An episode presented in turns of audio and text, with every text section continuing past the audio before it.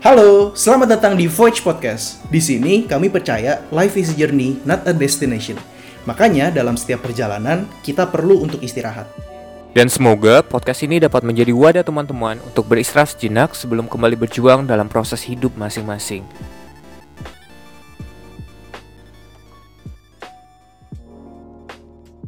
Kembali lagi di Voyage Podcast bersama Ben si budak korporat dan Edo si psikolog. Hari ini gue pengen bahas tentang insecurities. Karena gue rasa semua manusia punya insecurity-nya masing-masing ya. Apa pun itu. Gue pengen buka dengan cerita eh, ada teman gue. Dia itu cewek. Suaranya tinggi, pitch-nya super tinggi. Dari kecil udah sering diledekin sama guru sama teman-temannya kayak eh, mengenai suaranya gitu. Nah, sejak saat itu dia mulai punya insecurity terhadap dirinya sendiri, terhadap suaranya, sampai bahkan dia mau pesan es teh tawar pun juga takut bilang sama masnya gitu kayak, Mas es teh tawar satu gitu kayak. Itu jadi insecurity-nya dia dari kecil gitu. Nah, gue pengen gue pengen bahas gimana ya cara kita bisa ngadepin insecurity kita sama diri kita sendiri. Itu kan sesuatu yang kita takutin dari diri kita sendiri Yes. yang belum tentu orang berpikir yang sama juga gitu sama yang sama yang kita takutin kita takut diledekin kita takut eh, kita nggak sesuai ekspektasi orang itu kan semua eh, ada dalam pikiran kita sendiri kan Benar. oke gimana dok Oh, lu udah nanya. gue pikir lu masih Iya. cerita. Oke. ceritanya cuma bahas itu sih cuma mungkin kalau gue tambahin cerita dari diri gue sendiri boleh lah ya Boleh, boleh. gue kayak eh, ya gue sebagai budak korporat nih kan eh, waktu gue mau masuk kerja gue pasti mikir dong eh, kira-kira nanti lingkungan kerjanya kayak gimana ya? Kira-kira teman-teman kerjanya bakal jauh lebih hebat daripada gue apa gimana ya?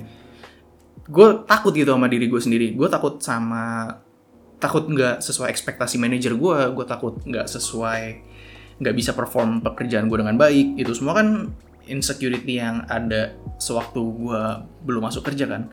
Nah terus waktu gue udah masuk kerja gue udah kerjain kerjaan gue gue pun juga masih ngerasa kayak aduh gue kurang gak ya setelah gue melakukan pekerjaan ini nah gue bingung how to deal with uh, everyday insecurities gitu loh banyak hal-hal kecil yang tanpa sadar kita cemaskan ya Oke, sih betul betul betul. Gue setuju dengan statement lu dan cerita lu barusan, Ben. Eh, Oke. tapi dari apa yang lu sharingin barusan ya, gue akan highlight satu topik, yaitu standar, gitu.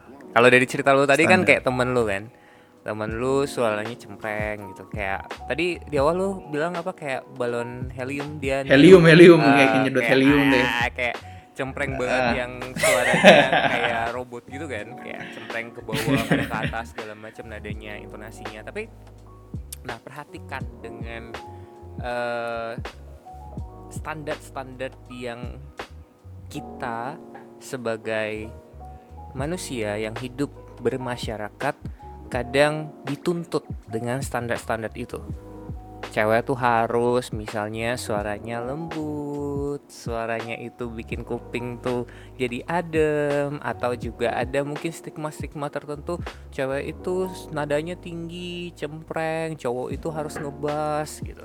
Nah, itu kan standar-standar yang dibuat oleh masyarakat dari dulu. Kalau lu tanya sama gua dari kapan, ya dari kebudayaan-kebudayaan satu bangsa, satu daerah, satu negara itu terbentuk kan. Dan itu sudah lama sekali standar-standar itu dibangun. Nah, kalau kita berbicara standar, kita juga harus lihat standar itu bisa nggak kita ikutin, sesuai nggak dengan kemampuan kita.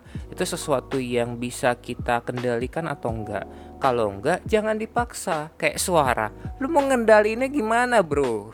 Lu mau operasi? Iya, benar, benar, Bisa. benar. Lu mau suntik hormon bisa. Tapi itu terlalu jauh nggak sih?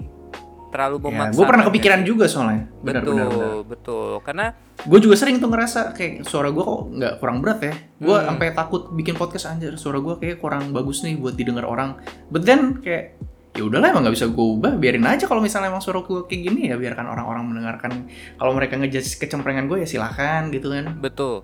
Dan standar itu akan selalu naik sih. dikontrol. Misalnya nih opera kita kita eh, asumsikan ya, kita bayangkan, kita analogikan band si kaya raya sudah tidak budak korporat terus dia bisa operasi suaranya, dia bisa suntik hormon, terus suara lu udah nge- lebih ngebas nih, udah sesuai dengan apa yang lu mau kan, kayak lebih berat gitu.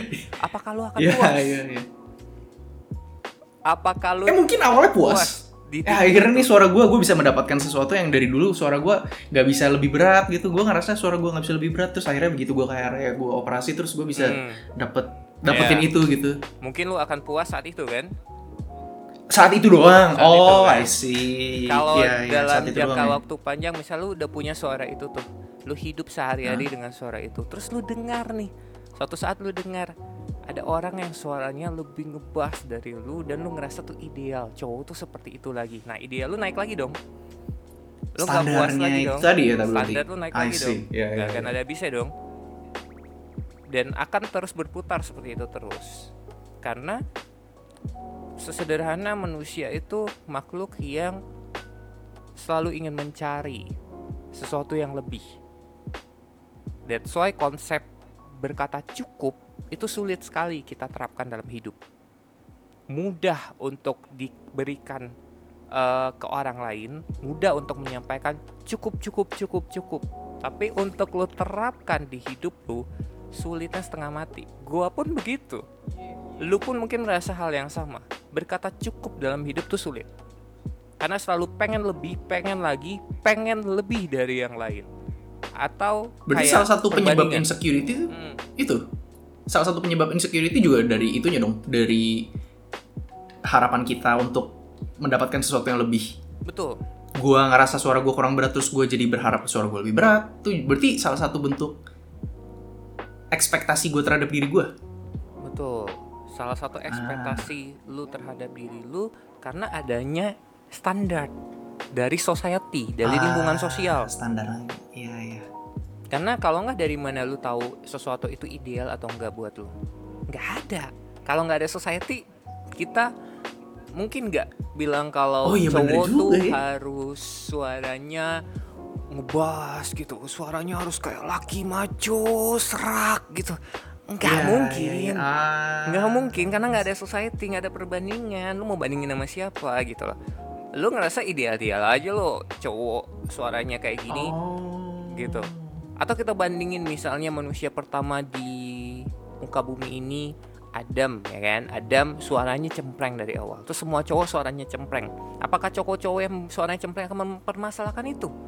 Belum tentu kan? Mungkin nggak sama sekali malah. Karena udah dari standar Oke. dari awalnya. Standar itu kan ditentukan dari masyarakatnya kan. Kalau standarnya berkata eh, cowok suaranya harus berat be- eh, dan kita nggak kayak gitu, berarti kan kita seolah-olah jadi asing dalam society itu kan.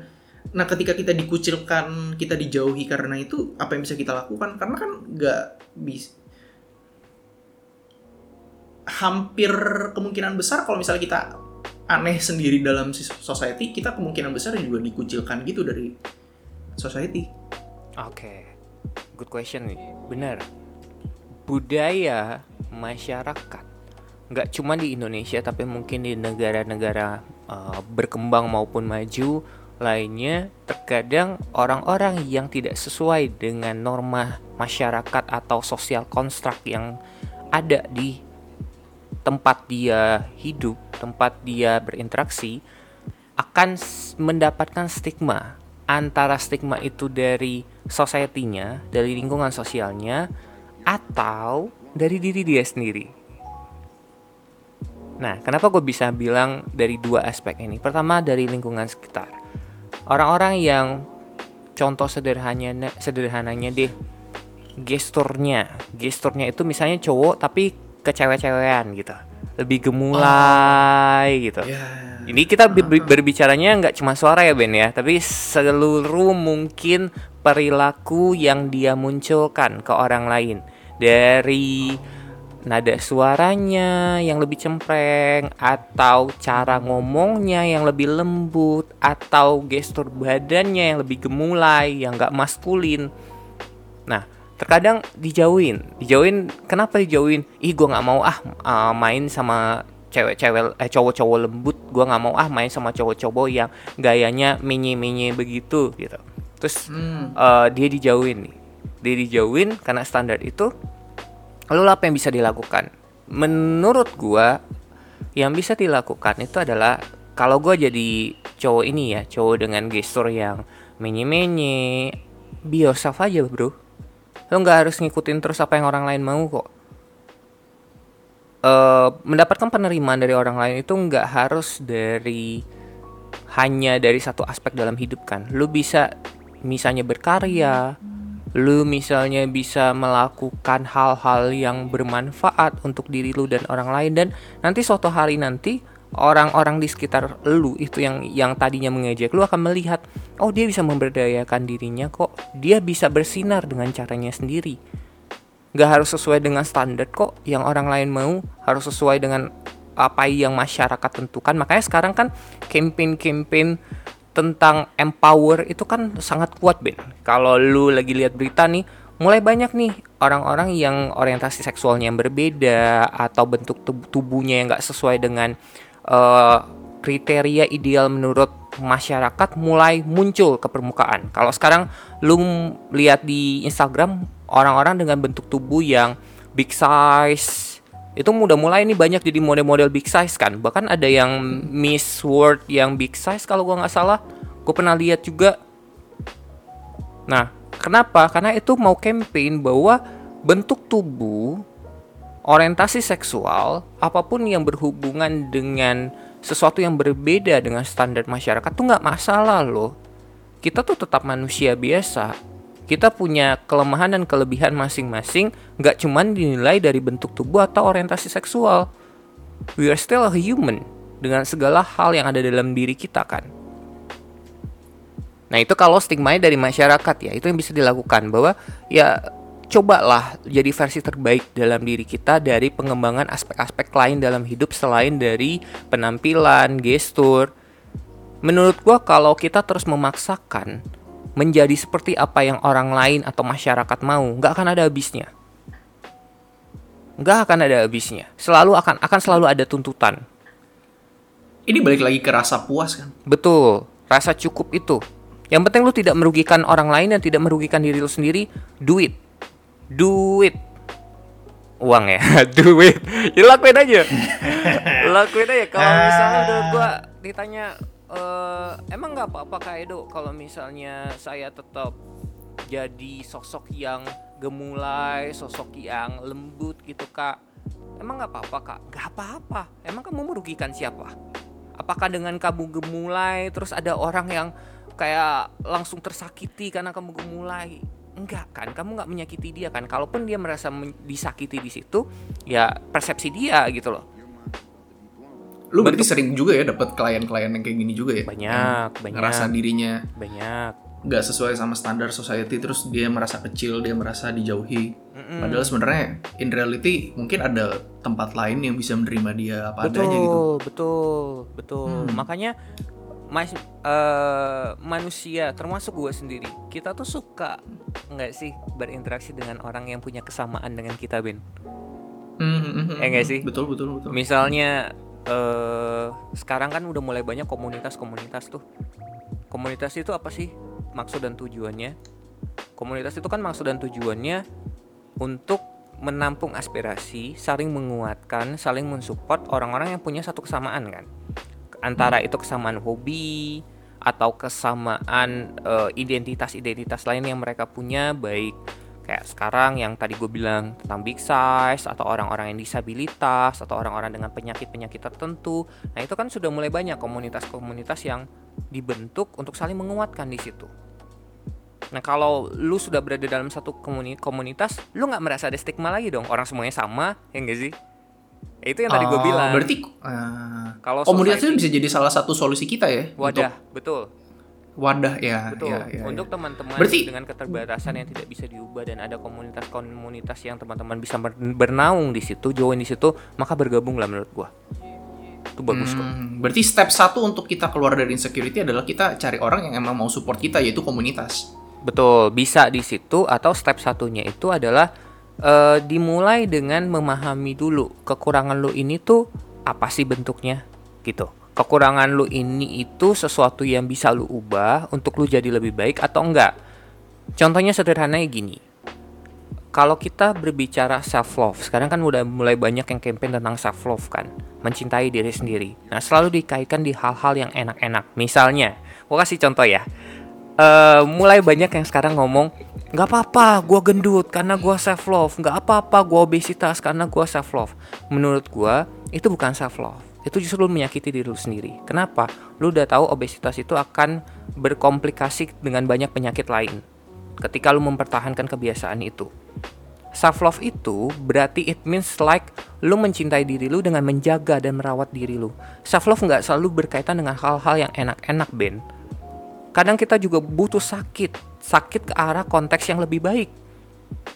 Untuk lu bertumbuh. Uh, bukan cuma feel good untuk bukan cuma feel good untuk sesaat kan betul kan, betul itu kata lu kuncinya makan senaknya itu lu makan junk food itu kan ya udah enak sekarang tapi betul long termnya mungkin lu karena makan makanan sampah betul Bener banget Ben, bener banget. Buat badan lu ya. Bener banget. Kita harus lihat long termnya juga ya. ya. Bener banget, harus harus lihat long termnya karena apa pun yang berkaitan dengan manusia itu selalu jangka panjang nggak pernah jangka pendek. Kenapa nggak pernah jangka pendek? Karena yang pendek-pendek itu sifatnya sementara dan enaknya cuma sesaat. Ya enggak sih? Cuman untuk pengalihan sesaat aja gitu. Kayak lu lu makan nih aduh gue pengen makan uh, eh, KFC nih kayaknya enak. Oh tapi udah jam 12 malam beli nggak ya? Beli nggak ya? Beli nggak ya? gitu. Seolah-olah udah nggak ada opsi lagi terus berpikir kalau gue nggak makan KFC nanti mah gue kambuh nanti perut gue lapar nanti gue nggak bisa tidur. Padahal kalau dia turun ke bawah masih ada telur untuk dimasak masih ada susu mungkin. Atau misalnya nggak ada pilihan lain cuman mau KFC apakah lu tetap harus makan KFC saat itu? Apa benar-benar nggak ada pilihan lain yang bisa lu lakukan dan lu makan saat itu? Kalaupun misalnya amit-amit cuman KFC gitu yang buka di jam 12 malam itu ya. Pilihan makanannya kan nggak cuma ayam goreng kan di KFC ada banyak yang lain kan. Sup sehat tuh sup? Betul banyak lah sup pergedel pergedel boleh lah dikit kan. Kentak kentak boleh lah. Ya maksud gue masih banyak pilihan lain loh.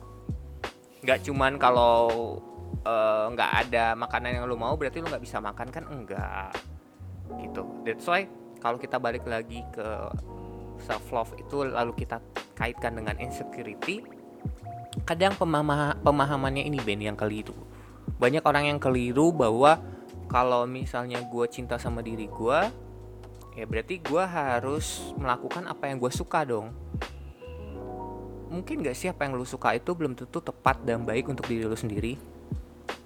Kayak contoh yang tadi gue oh. bilang lu suka makan junk food baik nggak? Sehat nggak iya, untuk tubuh lu? bermanfaat nggak buat tubuh lu ya, ya. enggak masuk, kan masuk, masuk. berarti jangan dilakukan terus karena yang nyaman dan enak itu belum tentu itu bermanfaat karena bisa saja itu terbiasa Ih, bukan bagus, bermanfaat bagus bagus bagus bagus iya itu kan? mesti dicatat sih buat semua orang yang enak dan baik eh yang enak buat lu belum tentu buat bermanfaat Betul. buat lu yang enak dan nyaman Aduh. itu tuh belum tentu bermanfaat buat lu belum tentu itu yang lu butuhkan loh ini dalam segala aspek hidup ya mau itu hubungan relationship mau itu uh, pola hidup ataupun cara lu ngetreat diri lu sendiri yang aman dan yang aman dan nyaman buat lu itu adalah sesuatu yang biasa lu lakukan.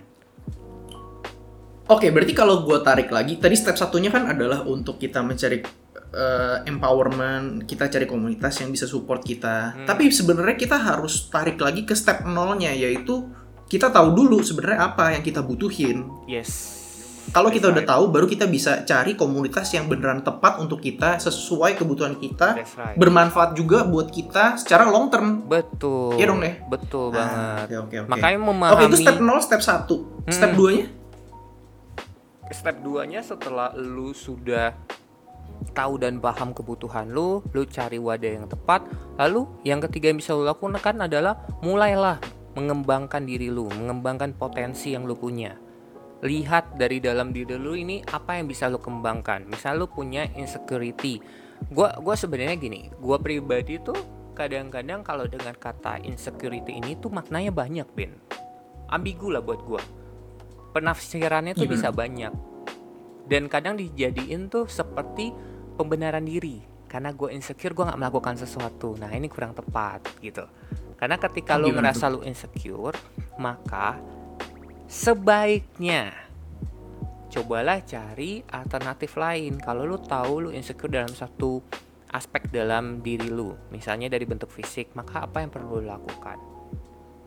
Bukan pasrah loh setelah lu tahu ada yang kurang misalnya atau kurang tepat dari diri lu ini dalam konteks masih bisa untuk ditingkatkan ya. Berbeda Ah. pada aspek-aspek yang memang sudah seperti itu contohnya bentuk tubuh yang eh, dari lahir ada ada tinggi badan misalnya. ya atau eh, tinggi badan yang sudah misalnya ketika lu udah umur 17 udah nggak nambah lagi 150 cm atau 140 cm lu harus apa? Maka kembangkanlah yang lu punya saat itu oh yang nggak bisa diubah ya biarkanlah karena memang Yes, tidak bisa diubah. Betul karena justru yang bisa kita kembangkan kita maksimalkan. Karena lu walaupun nggak tinggi tapi bisa Hmm. nyanyi gitu kan bisa ya lu pakai sebagai nah itu. itu itu poinnya. Karena menilai Sebagai aset. kualitas hidup dan pemberdayaan diri individu itu nggak dinilai dari satu aspek dari diri manusia tersebut oh bagus banget ya nggak satu aspek doang ya ya Betul. lu nggak tinggi ya udah tapi kan Betul. masih ada aspek lain yang lu bisa excel di situ Betul, kualitas ya, hidup ya, itu ya, kan ya, nggak ya, dinilai ya. dari tinggi badan lu berapa, berat badan lu berapa, atau Betul, misalnya betul, lu betul, betul. seganteng apa gitu. Secantik apa kalau lu bisa memberdayakan diri lu. Empower itu kan menguatkan diri lu, ada sisi lain dari dalam aspek hidup lu yang lu tingkatkan kan. Empowering. Jangan sampai itu mendisable lu. Kadang-kadang orang-orang dengan gue bisa bilang gini kadang pemahaman yang jadi kata kuncinya orang-orang dengan pemahaman yang kurang tepat memahami satu kejadian atau satu makna itu dia kurang kurang paham lah kurang tahu artinya dia cepat menyimpulkan. Jump to conclusion lah.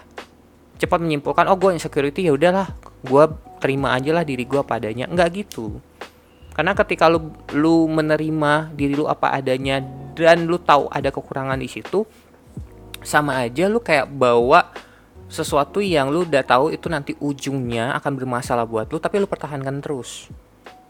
Justru manusia yang sehat itu adalah dia tahu kekurangan dan diberdayakan, dia tahu kelebihan dan ditingkatkan. Atau dipertahankan. Gitu. Pusing kan lu? pusing pusing pusing pusing banyak banget yang mesti dilakuin tapi soalnya. tapi relate kan maksudnya re- re- relate dengan apa yang lu jalani kan kayak Iya, misalnya iya. pekerjaan lu Terma- tadi Bener, Eh, bener, bener. gua ambil contoh pekerjaan lu tadi lu misalnya ada keraguan ada rasa takut ketika lu kerja di satu company apakah lu melakukan apakah lu bisa melakukan tanggung jawab yang diberikan perusahaan sesuai dengan ekspektasi atasan ataupun perusahaan itu. Wajar nggak lu takut? Wajar nggak lu merasa mungkin ku- tidak aman ya insecure? Ya wajar. Dan salah nggak? Ya nggak salah. Itu perasaan. Tapi ketika lu merasa lalu lu melakukan action ada act-nya di situ berarti lu sudah satu step lebih maju dibandingkan diri lu yang sebelumnya Nah, ini ada kuncinya, Ben. Gue mau sampein.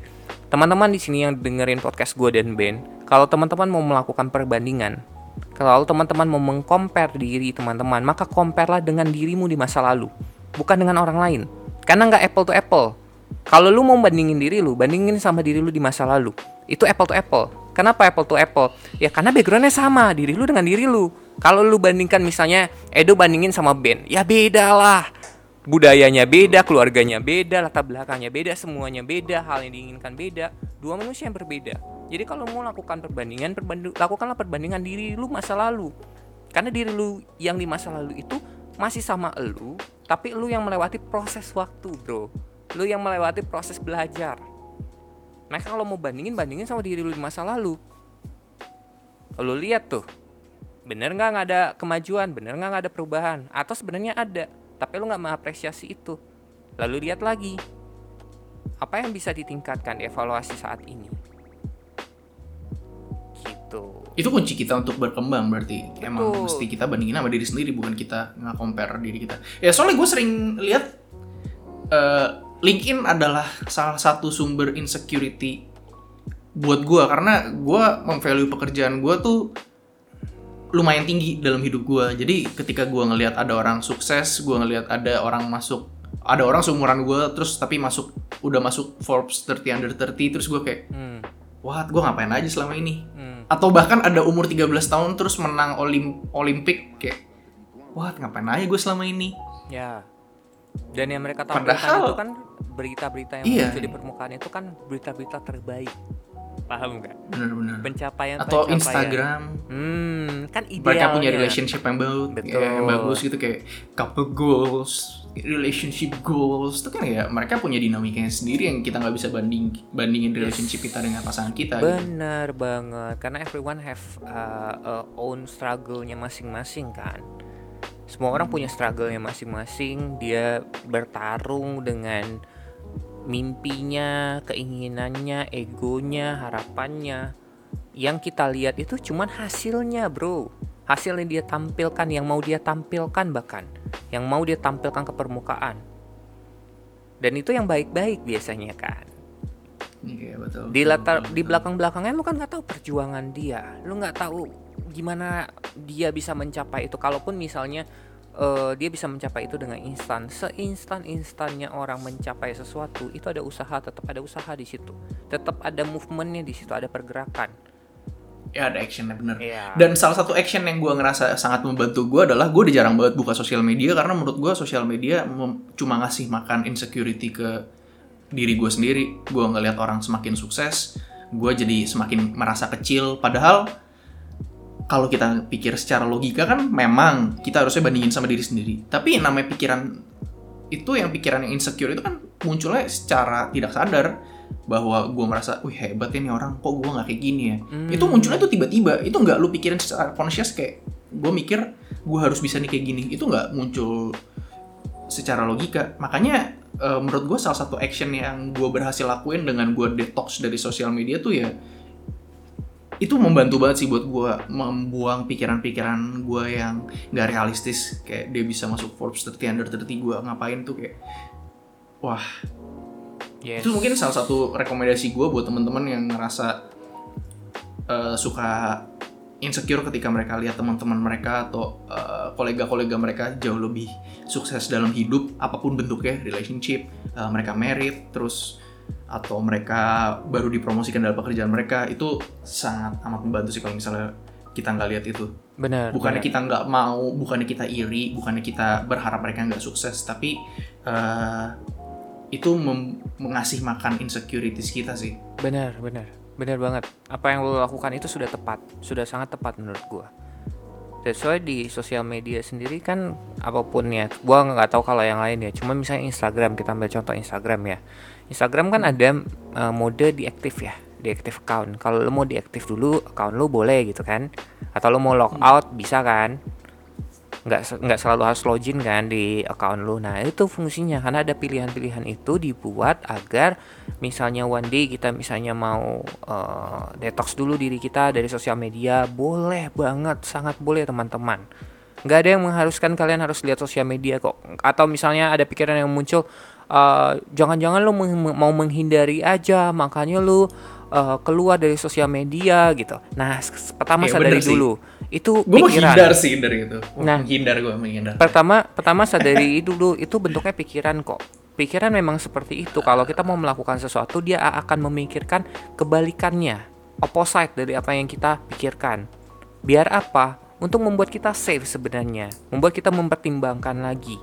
Dan itu nggak salah kalau lu berpikir eh, lu mau misalnya di active account lu, ke, eh, log out dulu dari sosial media itu nggak salah sama sekali.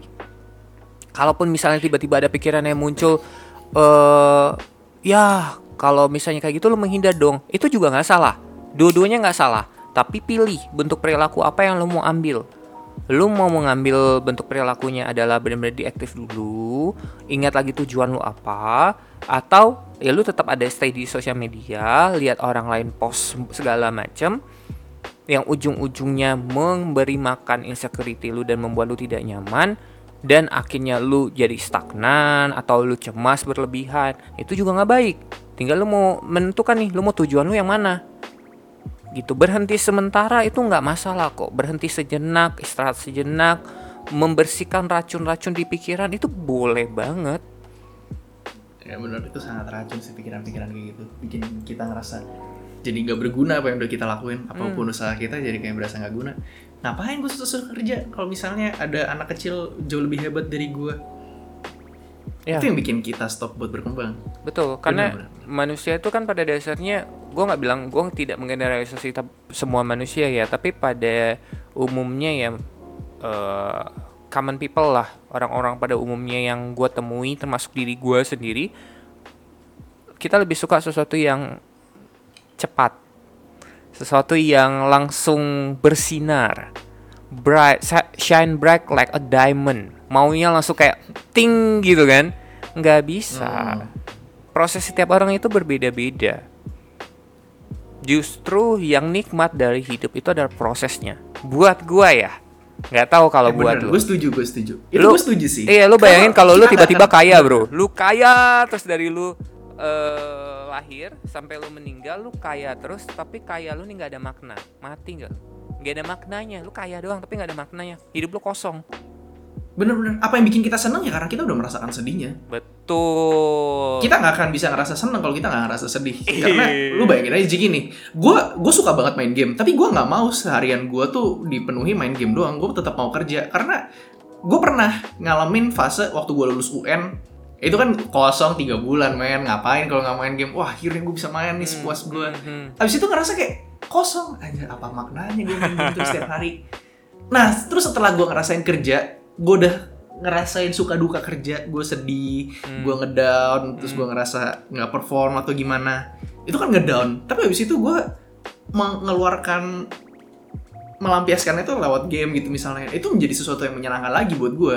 Dan setidaknya itu nggak jadi racun gue untuk tiap hari begitu gitu. Betul. Itu itu keren banget tadi statement lu yang lu bilang kalau misalnya lu hanya ngerasain seneng terus tapi lu nggak ngerasain sedih, senang lu jadi nggak bermakna. Itu keren banget karena sesederhana ini teman-teman. Kalau teman-teman di sini tidak pernah merasakan sakit, kecewa, kalian tahu dari mana sesuatu itu menyenangkan atau tidak bikin kecewa kalau kalian tidak merasakan kecewanya lebih dahulu. Kan kita tahu dulu kecewa, baru kita tahu oh yang tidak mengecewakan itu seperti apa ya, yang tidak menyakitkan itu seperti apa ya. Karena kita udah tahu dulu, oh ini namanya sakit loh. Kita udah kasih label dulu, oh ini namanya kecewa. Setelah itu kita cari tahu kan. Betul. Betul. Gitu. Sakit hati pun juga gitu sih. Itu jadi jadi Betul. pelajaran buat kita loh. Betul. Karena waktu walaupun waktu misalnya kita putus terus aduh sakit banget gue salah di mana kenapa ya ini gak works tapi kemudian setelah kita bisa belajarin apa kita bisa dapetin eh, nilai-nilai positifnya tuh gila berkembang banyak ya ternyata gue gue jadi tahu apa yang perlu gue lakuin dalam relationship dalam pekerjaan banyak Betul. banget yang bisa dipelajarin sebenarnya kalau kita mau lihat eh, secara logika gitu Hmm. nggak cuma kita rasain terus menerus Betul. Benar banget eh, Ben. Makanya lu inget gak sih eh, Tulus pernah bawain lagu yang judulnya Ruang Sendiri? gue nggak ngikutin tulus Oh, lu gak ngikutin Tulus? Nah. Gua nating tulus Wih, agak-agak cringe ya, jokesnya agak-agak cringe-cringe lucu. Cuman ya, kenapa gua gua tiba-tiba keinget eh, lagunya Tulus Ruang Sendiri. Nah, dari tadi pas Ben bilang Ben pernah tadi kalau teman-teman eh, rewind balik ya ke belakang gitu, dengerin apa yang Ben sampaikan. Ben bilang gini, pas dia main game tiga bulan ya, lu UN terus lu main game, Iya, awalnya lu benar-benar. seneng kan, kayak lu seneng, Betul, pengen betul. main game, habis itu lu bosan kan, habis itu lu, lu jedain lagi, terus lu main game yang sama, lu jadi ngerasa ada yang kayak bermakna Masih fun gitu, lagi, funnya kembali lagi, bener, ke-recharge bermakna lagi gitu, kan, seneng lagi kan. yes Nah, Yes. karena kalau lu dengerin liriknya lagunya Ruang Sendiri, dia ngomong gini, aduh gua nggak bisa nyanyi, gue bacain aja teman-teman ya. ya bacain aja Tapi liriknya gini. Beri aku kesempatan untuk bisa merindukanmu, jangan datang terus, beri juga aku ruang bebas dan sendiri, jangan ada terus. Jadi konteksnya adalah kadang kita ber- jangan ada terus ya, kadang kita butuh ruang Aduh, loh. Kita butuh tuh. kita butuh waktu untuk kita sendiri. Kenapa kita butuh waktu untuk kita sendiri? Karena mungkin saja waktu-waktu yang lu lalui bersama hal-hal yang lu sukai selama ini itu membuat lu melupakan diri lu sendiri. Lu melupakan apa yang lu butuhkan. That's why ketika Aduh, lu meninggalkan itu sebentar hal yang lu sukai itu untuk lu melihat diri lu lagi quality time dengan diri lu semoga lu bisa melihat apa yang lu butuhkan. Gitu. Betul, maka betul. dalam satu hubungan ini kita sedikit melenceng ya. Kita bahas sedikit Iya, iya, iya. relationship ya. Misalnya satu hubungan gue baru mau ngomong itu soalnya. Gue Lu- sangat relate dengan ini Iya, soalnya lu bayangin. Justru gue sangat merasakan. 24 kali 7 nih bro. Lu ketemu sama cewek Iya. lu. Dalam 5 tahun aja lu kayak gitu Enak Bener gak sih? banget. Kayak lu ngerasa kayak bener-bener Aduh kayak dia lagi, dia lagi Pagi bangun dia lagi, dia lagi, dia lagi, dia lagi, dia lagi, lagi Ini konteksnya berbeda ya Sama ketika nanti sudah menikah Ini konteksnya pacaran dulu pacaran terus lu ketemu setiap hari setiap hari setiap hari setiap hari sama lu ba- bayang lu bukan bayangin bukan bandingin sih tapi coba pernah nggak lu ada di momen lu nggak ketemu cewek lu tiga hari empat hari rasanya kayak kangen banget gitu nggak sih? Betul betul banget betul pengen banget. ketemu pengen ketemu gitu. Dan pas Iya. ketemu kayak seneng gitu langsung kayak ke betul betul betul betul ya. betul. Itu. Space adalah sesuatu yang sangat amat krusial dalam relationship sih karena ketika lu ketemu tiap hari tanpa sadar tuh lu kehilangan jati diri lu. Hmm. karena lu tiba-tiba udah bergabung pemikirannya Fusion. sama pasangan lu. Iya tiba-tiba kayak ya udah apa yang dia mau jadi kemauan lu terus akhirnya lu kehilangan di, jati diri lu sendiri. Gua ngerasain banget sih ketika gua punya me time gua punya jarak tiap kali gua ketemu ke- pasangan gua tuh rasanya luar biasa menyenangkan. Tapi kalau misalnya lu setiap hari ketemu lu tiap saat ada buat dia dia ada buat gua lama-lama oke gua terkesan kasar dan harsh sih tapi meaningnya tuh berkurang lama-lama. Benar benar. Kalau lu kalau gua rasain dan gua introspeksi waktu itu sih gua ngerasa gitu sih. Benar. Makanya gua sekarang yakin banget yang namanya hubungan pasti butuh space. Oke ini topiknya melenceng sih tapi benar benar. Dan Ya, nggak gua cuma hubungan tapi dalam hidup itu butuh space apa pun itu ya, Apa pun lu gak bisa itu. kerja terus-terusan, lu butuh space juga untuk Betul. re- relax. Betul. Eh, ini bisa ditarik ke semua hal sih bener. kita butuh Bener, ruang bener kok termasuk dalam topik insecurity ini teman-teman yang sekarang merasa insecure merasa tidak aman dengan diri teman-teman masing-masing dengan kekurangan yang teman-teman nilai dari diri teman-teman baik itu dari aspek fisik sosial emosi karena insecurity itu sendiri nggak cuma berbicara fisik loh insecurity insecurity itu juga bisa kita lihat dari aspek hidup yang lain. Gitu. Dari emosi kita bisa merasa insecure dengan orang lain. Misalnya ada orang dengan kematangan emosi. Atau misalnya mental orang-orang yang sehat secara mental. Gitu kita membandingkan dari dengan diri kita dengan kita berikan diagnosa. Kayak self diagnose ke diri kita sendiri aku orangnya cemas sekali. Temanku bisa tenang. Aku tidak merasa aman dengan diriku. Bisa nggak? Bisa. Atau dari fisik yang tadi kita juga udah bahas. Atau dari finansial. Atau dari karir. Banyak banget insecurity itu. Nah untuk teman-teman yang punya insecuri- insekuritas kalian insecure merasa tidak aman pertama buatlah jarak dan ruang antara diri kalian yang seutuhnya yang sebenarnya dengan rasa tidak aman ini. Gimana cara buat jarak dan kasih space di situ, kasih ruang di situ. Lihat lagi teman-teman. Balik lagi ke poin no- nomor 0 dan nomor 1 tadi. Kalian lihat lagi apa yang membuat kalian selama ini tuh insecure. Apa yang membuat kalian selama ini tuh nggak aman dan nggak nyaman. Apakah itu sesuatu yang nyata atau ternyata itu adalah insekuritas yang dibentuk, diciptakan oleh pikiran kalian sendiri. Kenyataannya belum tentu begitu. Ada nggak orang-orang Makanya- yang pada eh, dasarnya tuh, maksudnya ada nggak orang-orang yang di lingkungannya itu nggak me- mengecilkan dia, tidak menyepelekan dia, tidak menghina dia, tapi dia merasa begitu? Karena dia melihat standarnya tuh nggak sesuai dengan apa yang dia mau. Lalu dia beli berikan pemaknaan sendiri dia persepsikan sendiri lalu dia simpulkan sendiri gue nggak aman padahal yang lain menerima tapi gue tetap nggak aman Nah, maka sekarang lihat dulu, kalau lingkungan menerima teman-teman, tidak ada yang mempermasalahkan itu. Kekurangan ini sesuatu yang bisa ditoleransi. Maka kembalilah, kembalilah pada realitanya. Kembalilah pada kenyataannya. Bahwa ini tidak mengancammu loh. Ini aman buat bener kamu. banget bener bener bener Jadi pahami dulu di Pantes- situ. iya, iya. Waktu gue detox dari sosial media pantas berasanya kayak aman semua Betul. gue gak punya apa yang gue gue gak punya bahan untuk gue bandingin gitu dan Betul. atau misalnya gue mau posting terus gue takut takut dijudge nih kalau gue post ini ya udah post aja toh juga ternyata aman kok nggak Betul. ada apa-apa Karena Nggak insecure ya, ya dijudge juga ya udah benar Ben, karena insecure Nggak itu berhubungan Nggak mati dengan kita. keamanan itu sendiri. Iya. Karena kan manusia itu pada dasarnya selalu berusaha menghindari sesuatu yang mengancam dan berbahaya dan selalu mencari sesuatu yang aman dan nyaman untuk kita. Gitu. Makanya tadi gue tekankan kan, gue mention terus bahwa yang aman dan nyaman buat lu belum tentu itu yang lu butuhkan. Gitu. Kalau lu insecure saat ini, coba dilihat lagi gitu. Apa yang membuat lu insecure? Sesuatu yang bisa lu kontrol atau enggak gitu. Kalau sesuatu yang tidak bisa lo kontrol, nggak gampang untuk bisa menerima. Nggak gampang, gue bisa bilang dinamikanya panjang sekali. Sampai step kita Hmm, bisa menerima. Tapi dalam prosesnya, dalam proses penerimaan itu, pahami bahwa dalam hidup ada hal-hal yang lu nggak bisa ubah. Tapi dalam hidup ada hal-hal yang bisa lu kendalikan.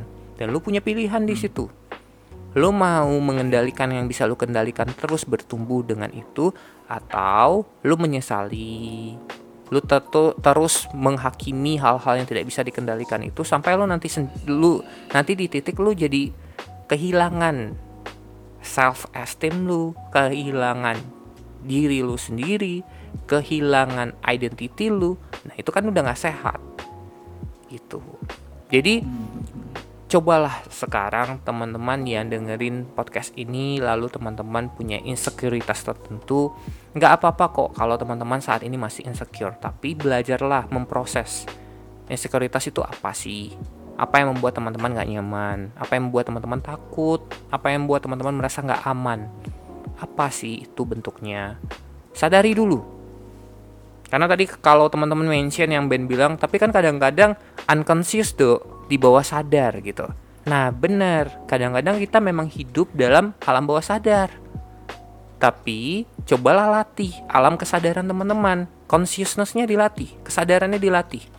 Begitu alam bawah sadar itu mengendalikan, maka balikin lagi kesadaran. Sadari lagi bahwa itu bukan sesuatu yang nyata loh. Itu sesuatu yang kalian takutkan dan sesuatu yang kita takutkan itu akumulasi sifatnya dari pengalaman-pengalaman sebelumnya, dari kejadian orang lain, dan dari ya norma yang ada gitu loh, standar yang ada. Maka pahami itu dulu. Oke. Gitu. Oke oke. Gue pengen tutup podcastnya dengan eh sharing kita dari sendiri dari masing-masing kali ya. Boleh, boleh. Maksudnya gimana gue menghadapi insecurity yang pernah ada dalam diri gue.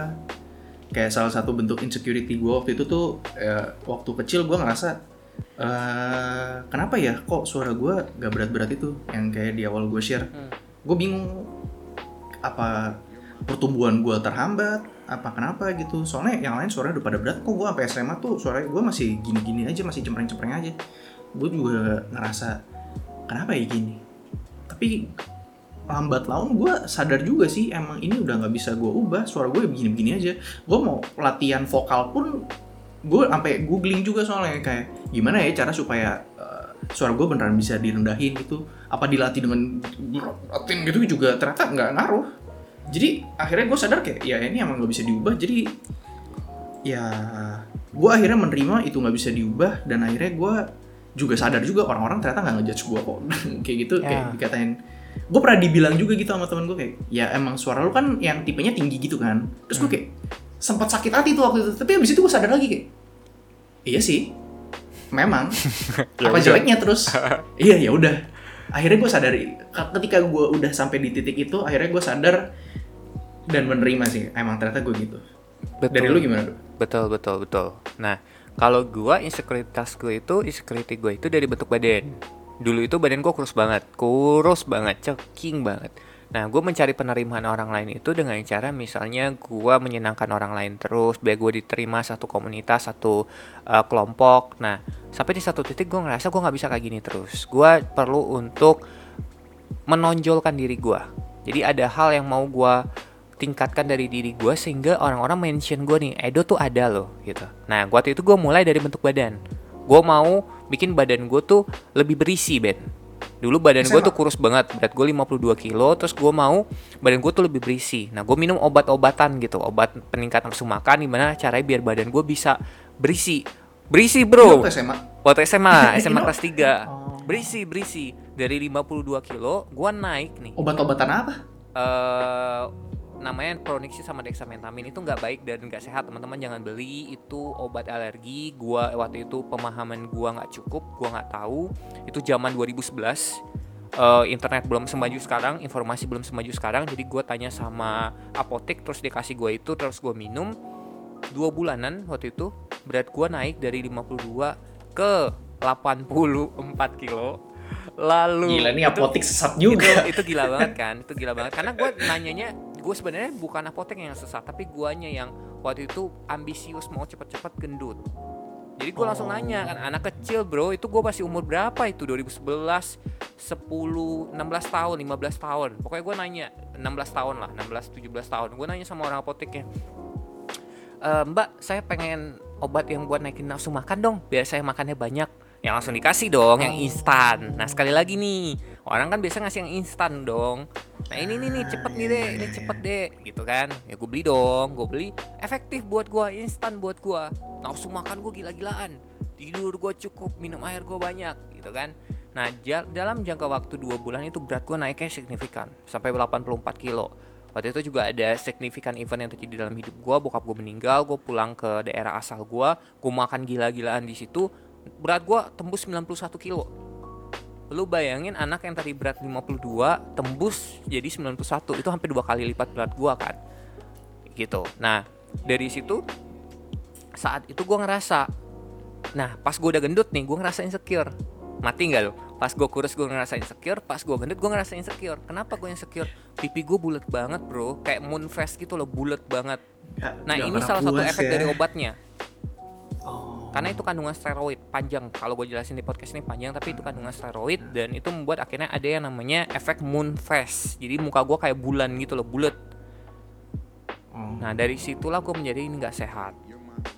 Dan dari situlah gue mulai menerapkan pola hidup sehat. Jadi start dari 2014 gue ingat 2014 gue mulai uh, healthy lifestyle lah. Gue mulai nge-gym gue mulai ubah cara hidup gue cara pola makan gue pola istirahat gue dan ya here I am gitu loh. Inilah diri gue yang sekarang. Gue gue bertumbuh berat gue sekarang 64 kilo 60 65 kilo.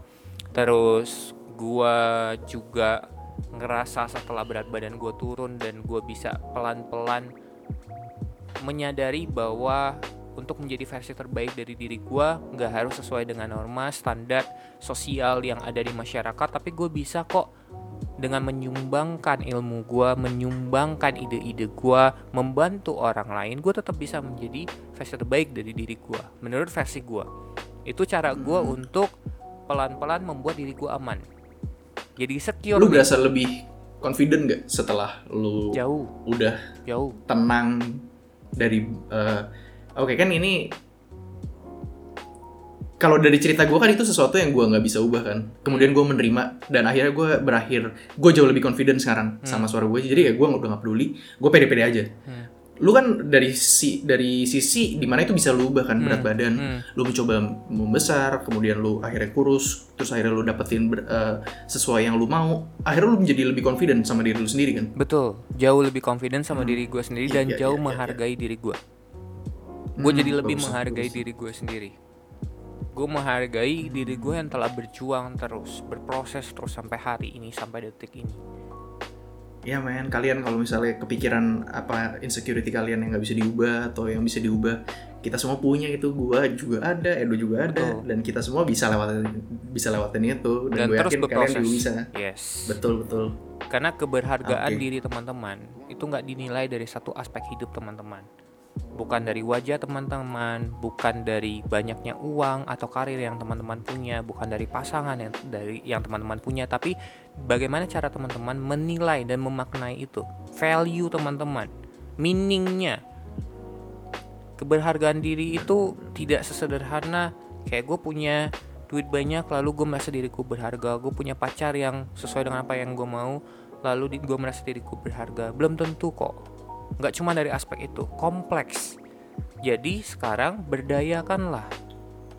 Maka tingkatkanlah apa yang bisa ditingkatkan dan belajarlah menerima setelah lakukan penyesuaian pada hal-hal yang tidak bisa diubah lagi dalam hidup.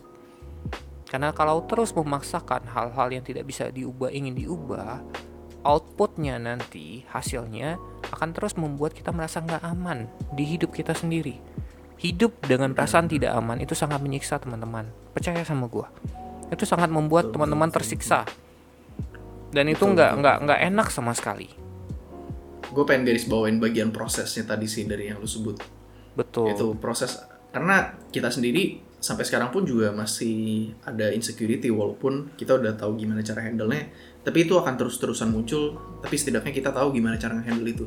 Betul betul makanya gue suka banget statement statement yang bilang uh, eh, gue bisa bilang statement statement sih ya, karena ada banyak banget kata-kata yang sesuai dan relate dengan ini. Lo pernah dengar gak sih dengan kata-kata yang you perfect in your perfection? Atau uh, you're perfect in your own way? Atau ada hmm. buku tuh yang uh, diterbitin Gramet kalau nggak salah penulisnya itu Mera Mera itu istrinya Enes Prakasa tentang uh, imperfect yang dia plesetin jadi Isi. I'm perfect jadi judul bukunya oh. itu imperfect tapi sebenarnya itu I'm perfect hmm, gitu iya, iya, iya. jadi diplesetin gitu maknanya hmm. bahwa setiap dari teman-teman mau gua mau Ben atau siapa pun yang dengerin podcast ini kalian sempurna dengan cara kalian dan jalan kalian masing-masing dan kalian sempurna dan lebih sempurna lagi ketika kalian terus berproses menjalani, memaknai dan terus berjuang di hidup kalian karena the one and only yang bertanggung jawab atas hidup kita adalah diri kita sendiri. Maka berjuanglah dengan itu. Oke. Kalau saat ini kalian lagi dalam kondisi tidak sehat secara fisik maupun psikologis, nggak apa-apa teman-teman. Nggak perlu cepat-cepat kok. Berproses di situ pelan-pelan. Nikmati prosesnya gue selalu bilang ke semua teman-teman uh, klien gue broken client still a color. Mau dia patah klien itu tetap uh, klien itu tetap klien dia punya warnanya. Dia punya warna untuk me memberikan warna untuk sekitarnya. Maka kalau saat ini kalian merasa kalian sedang patah gak apa-apa. Kalian tetap punya warna maka berdayakanlah warna-warna itu agar sesuatu yang broken ini pelan-pelan yang cracking yang retak ini bi nggak mungkin utuh 100% tapi at least terus berevolusi menjadi lebih baik. Jadi berproses di situ. Tetap berguna ya? Hmm. Hmm. betul. Oke oke oke. Oke ya udah uh, gue yakin teman-teman di sini banyak yang pengen banyak yang relate. Mungkin kalau misalnya kalian relate atau pengen curhat bisa kirimin email ke kita ntar kapan-kapan kita bacain. Terus uh, kalau misalnya emang takut namanya disebut bilang aja namanya disebut mau anonim juga boleh. Ya kalau kalian mau cerita cerita kirim email aja kita uh, email kita ada di Bener. podcastvoyage at gmail.com uh, ntar kita cantuminnya di Spotify. Ntar kalau kalian mau cerita cerita uh, kirimin email ke kita aja ntar kita bacain. Ntar kita bahas juga kalau misalnya emang kalian mau gimana gitu. Kita mau curhat, ada mau nanya langsung aja tanya ya. Yes, kita ada segmen di mana teman-teman bisa nanya secara random. Jadi Q&A random gitu nanti kita akan ya, jawab. Kita sesinya. Betul, di satu podcast inisialnya kita kas kita kasih inisial, identitasnya kita jamin aman 100%. Nanti kita akan coba discuss bareng gue dan Ben agar lebih relate lagi nih dengan teman-teman pendengar, teman-teman yang dengerin podcast kita dan kita juga bisa satu sama lain saling membantu melalui Yoi. visual audio ini gitu. Ya boleh boleh boleh. Ya kalau kalian ada kepikiran main cerita apa langsung kirimin aja. Topiknya nggak harus tertentu kok. Kalau kalian kepikiran tentang relationship kalian atau kalian kepikiran tentang kerjaan kalian ceritain ke kita. Siapa tahu kita bisa bantu. Yes. Kita juga dengan senang hati uh, kalau kalian punya pertanyaan kita jawab. Benar. Oke, okay, gitu aja paling dari kita. eh ya udah situ doang. Thank you. Thank you teman-teman. Selamat teman-teman yang sedang melakukan aktivitas, selamat beraktivitas kembali. Teman-teman yang sedang berjuang, selamat berjuang dalam proses hidup masing-masing. Selamat berproses dari gue dan Ben. Cahyo.